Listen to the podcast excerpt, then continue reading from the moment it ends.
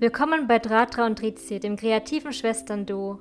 Wir sind zum einen Jugendbuchautoren, zum anderen ermutigen wir mit unserem YouTube-Channel andere Self-Publisher und Künstlerseelen dazu, ebenfalls ihren Traum Wirklichkeit werden zu lassen.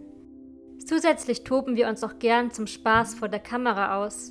Von Fotoshootings über Videodrehs ist bei uns alles dabei. Unsere Geschichten erwecken wir außerdem auch mit Illustrationen in verschiedenen Stilen und mit selbst eingesprochenen Hörbuchaufnahmen zum Leben. In diesem Podcast teilen wir auditiv die Inhalte unseres YouTube-Kanals mit euch. Den Link zu YouTube und all unseren anderen Kanälen findet ihr in den Shownotes. Viel Spaß mit der Folge! Hallo, ich bin Dratra und ich bin Rizzi und wir sind die Autorinnen von Flügelschwingen. Wir haben uns ein paar Gedanken dazu gemacht, dass man beim Schreiben eben nicht so viel denken sollte. Einer der wichtigsten Faktoren bei unserem Schreibfortschritt war nämlich tatsächlich der, dass wir versucht haben, oder es ist uns letztendlich gelungen, weniger verkopft zu schreiben. Und naja, wir sind nicht die Einzigen, denen das vermutlich passiert. Vermutlich passiert das vielen angehenden Autoren. Vielleicht gibt es Autoren, die sich, die weiterhin auch so schreiben und so veröffentlichen, weil sie sich darin wohler fühlen. Beziehungsweise es gibt natürlich auch Genres oder Bücher für spezielle Zielgruppen, in denen die Emotionen der Charaktere nicht so sehr im Vordergrund stehen, sondern eher, naja, der Plot an sich. Aber wenn man Geschichten schreiben möchte, bei denen die Figuren, die Charaktere im Fokus stehen, dann möchte man ja meistens auch, dass die Charaktere Gefühle haben, mit denen man ja mitfühlen kann. Bei uns war es nämlich eigentlich schon die ganze Zeit so, dass wir uns sicher waren, dass unsere Charaktere komplex sind. Und ja, sie waren auch ausgebaut, sie waren vielschichtig, aber wir haben uns nicht so wirklich getraut, sie dem Leser wirklich so richtig nahe zu bringen, sie richtig greifbar zu machen. Wer uns kennt, der weiß, dass wir früher auch mal so als Jugendliche im Anime- und Manga-Fandom unterwegs waren. Und in Deutschland waren ja vor allem Animes und Mangas für Kinder bekannt, also vielleicht Zielgruppe Zwölfjährige. Und dann, als wir die Online-Welt kennengelernt haben, dann gab es ganz viele Fanfictions, also betrifft nicht nur Animes und Mangas, vielleicht auch Harry Potter, wo dann, naja, die Sachen, ähm, die Themen etwas erwachsener waren. Aber wir hatten damals davon mit, mitgenommen, dass die Geschichte selbst irgendwie etwas auslässt, was dann erst in Fandoms von Fans und Fanfictions, naja, gefüllt wird. Das sind natürlich in solchen Fanfictions oft, naja, sexuelle Inhalte. Aber darum geht es eigentlich nicht einmal. Es geht darum, dass ein Mensch, auch ein Charakter, ja komplex ist. Menschen sind Zwiebeln, die mehrere Schichten haben.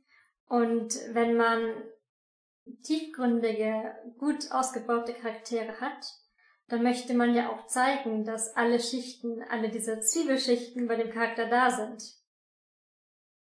Und natürlich haben wir uns auch Gedanken darüber gemacht, warum es einem als Autor denn schwerfällt, diese Gefühle auch wirklich an den Leser zu übermitteln. Und das ist ein ziemlich komplexes Thema, wie wir finden, weil wir gehen jetzt mal davon aus, dass die meisten halt auch in der Lage sind, diese Gefühle selbst zu leben, zu erleben. Und diese Emotionen, die man ja kennt, dann zu Papier zu bringen, das ist sehr schwierig. Also die allermeisten, die haben dann auch so einen inneren Kritiker oder einen inneren Zensor, der dann natürlich auch gleich wieder bewertet. Also dass wenn man das jetzt schreibt, dann ist es vielleicht doof, dann kommt das vielleicht, impliziert das irgendwas, was man nicht ausdrücken möchte, beschreibt vielleicht auch das Gefühl einfach gar nicht. Aber ähm, wir haben einfach gemerkt, dass man einfach erstmal so schreiben soll und dann einfach wirklich so, als würde das niemals irgendjemand lesen. Weil dann schreibt man ehrlich, man schreibt von seinem Herzen und meistens ist das dann auch vielleicht so ein bisschen, ja, zu viel des Guten, es ist vielleicht ein bisschen kitschig, es ist vielleicht ein bisschen schlecht, vielleicht kommt wirklich auch das falsche Gefühl rüber, aber wenn man sich wirklich diese Erlaubnis gibt, einfach mal loszulassen, ist man am Ende manchmal wirklich beeindruckt, was dann plötzlich da so vor einem steht. Und das ist dann eigentlich auch das Ziel, weil wenn man dann seine Texte wiederliest und wirklich so nicht mehr aufhören kann, weil man halt einfach so in diesem Gefühl drin ist. Und also, was wir da also sehr krass finden, ist, wir haben mal was gelesen, was wir gar nicht so, also wir fanden die Protagonisten gar nicht so sympathisch, aber das war emotional so mitreißend, dass wir einfach nicht mehr aufhören konnten. Und das, das hat bei uns einfach so, ja, so was ausgelöst, dass wir gesagt haben, das steckt doch auch in unseren Charakteren. Warum könnte man bei uns das Buch jetzt weglegen?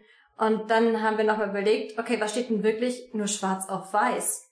Und das war, das war einfach nicht alles von dem Charakter. Das war nicht seine hundert Prozent oder wenigstens diese neunzig Prozent, weil kein Mensch schafft es, auf einmal all seine Facetten zu zeigen, und auch euer Charakter schafft das nicht. Aber dass man wenigstens spürt, dass dieser Charakter diese vielen Facetten hat, das sollte rüberkommen. Und dass man eben da auch von diesem schablonenhaften, wie würde jetzt der Protagonist denken, wie würde der Protagonist, der gute Protagonist handeln, dass man davon wegkommt, sondern sich überlegt, wie der Charakter konzipiert ist und was ihn eigentlich treibt.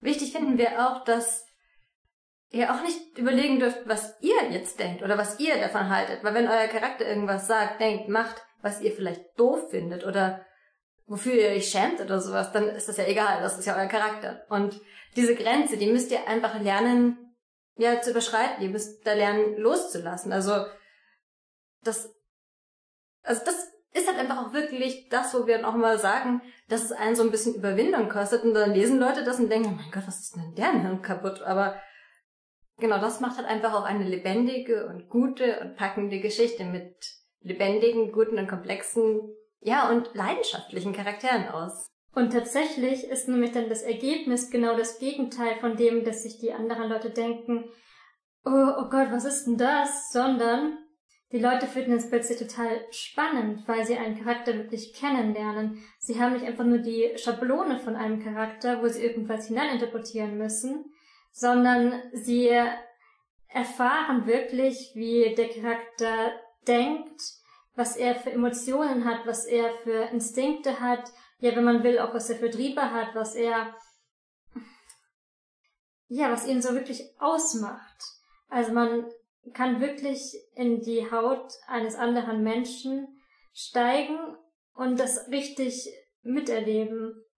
Und eben dann ist es auch halt auch, auch spannend, weil warum lesen denn Leute gerne am Klatschpresse? Weil das echte Menschen sind, die irgendetwas, naja, erleben, was man vielleicht selbst nicht macht. Und deswegen müssen halt auch Charaktere wirklich wie Menschen sein, wie Individuen und nicht immer nur Schablonen von dem, was jetzt generell gut ist, wenn er der Protagonist ist oder sie, oder was man selbst als Autor gut findet.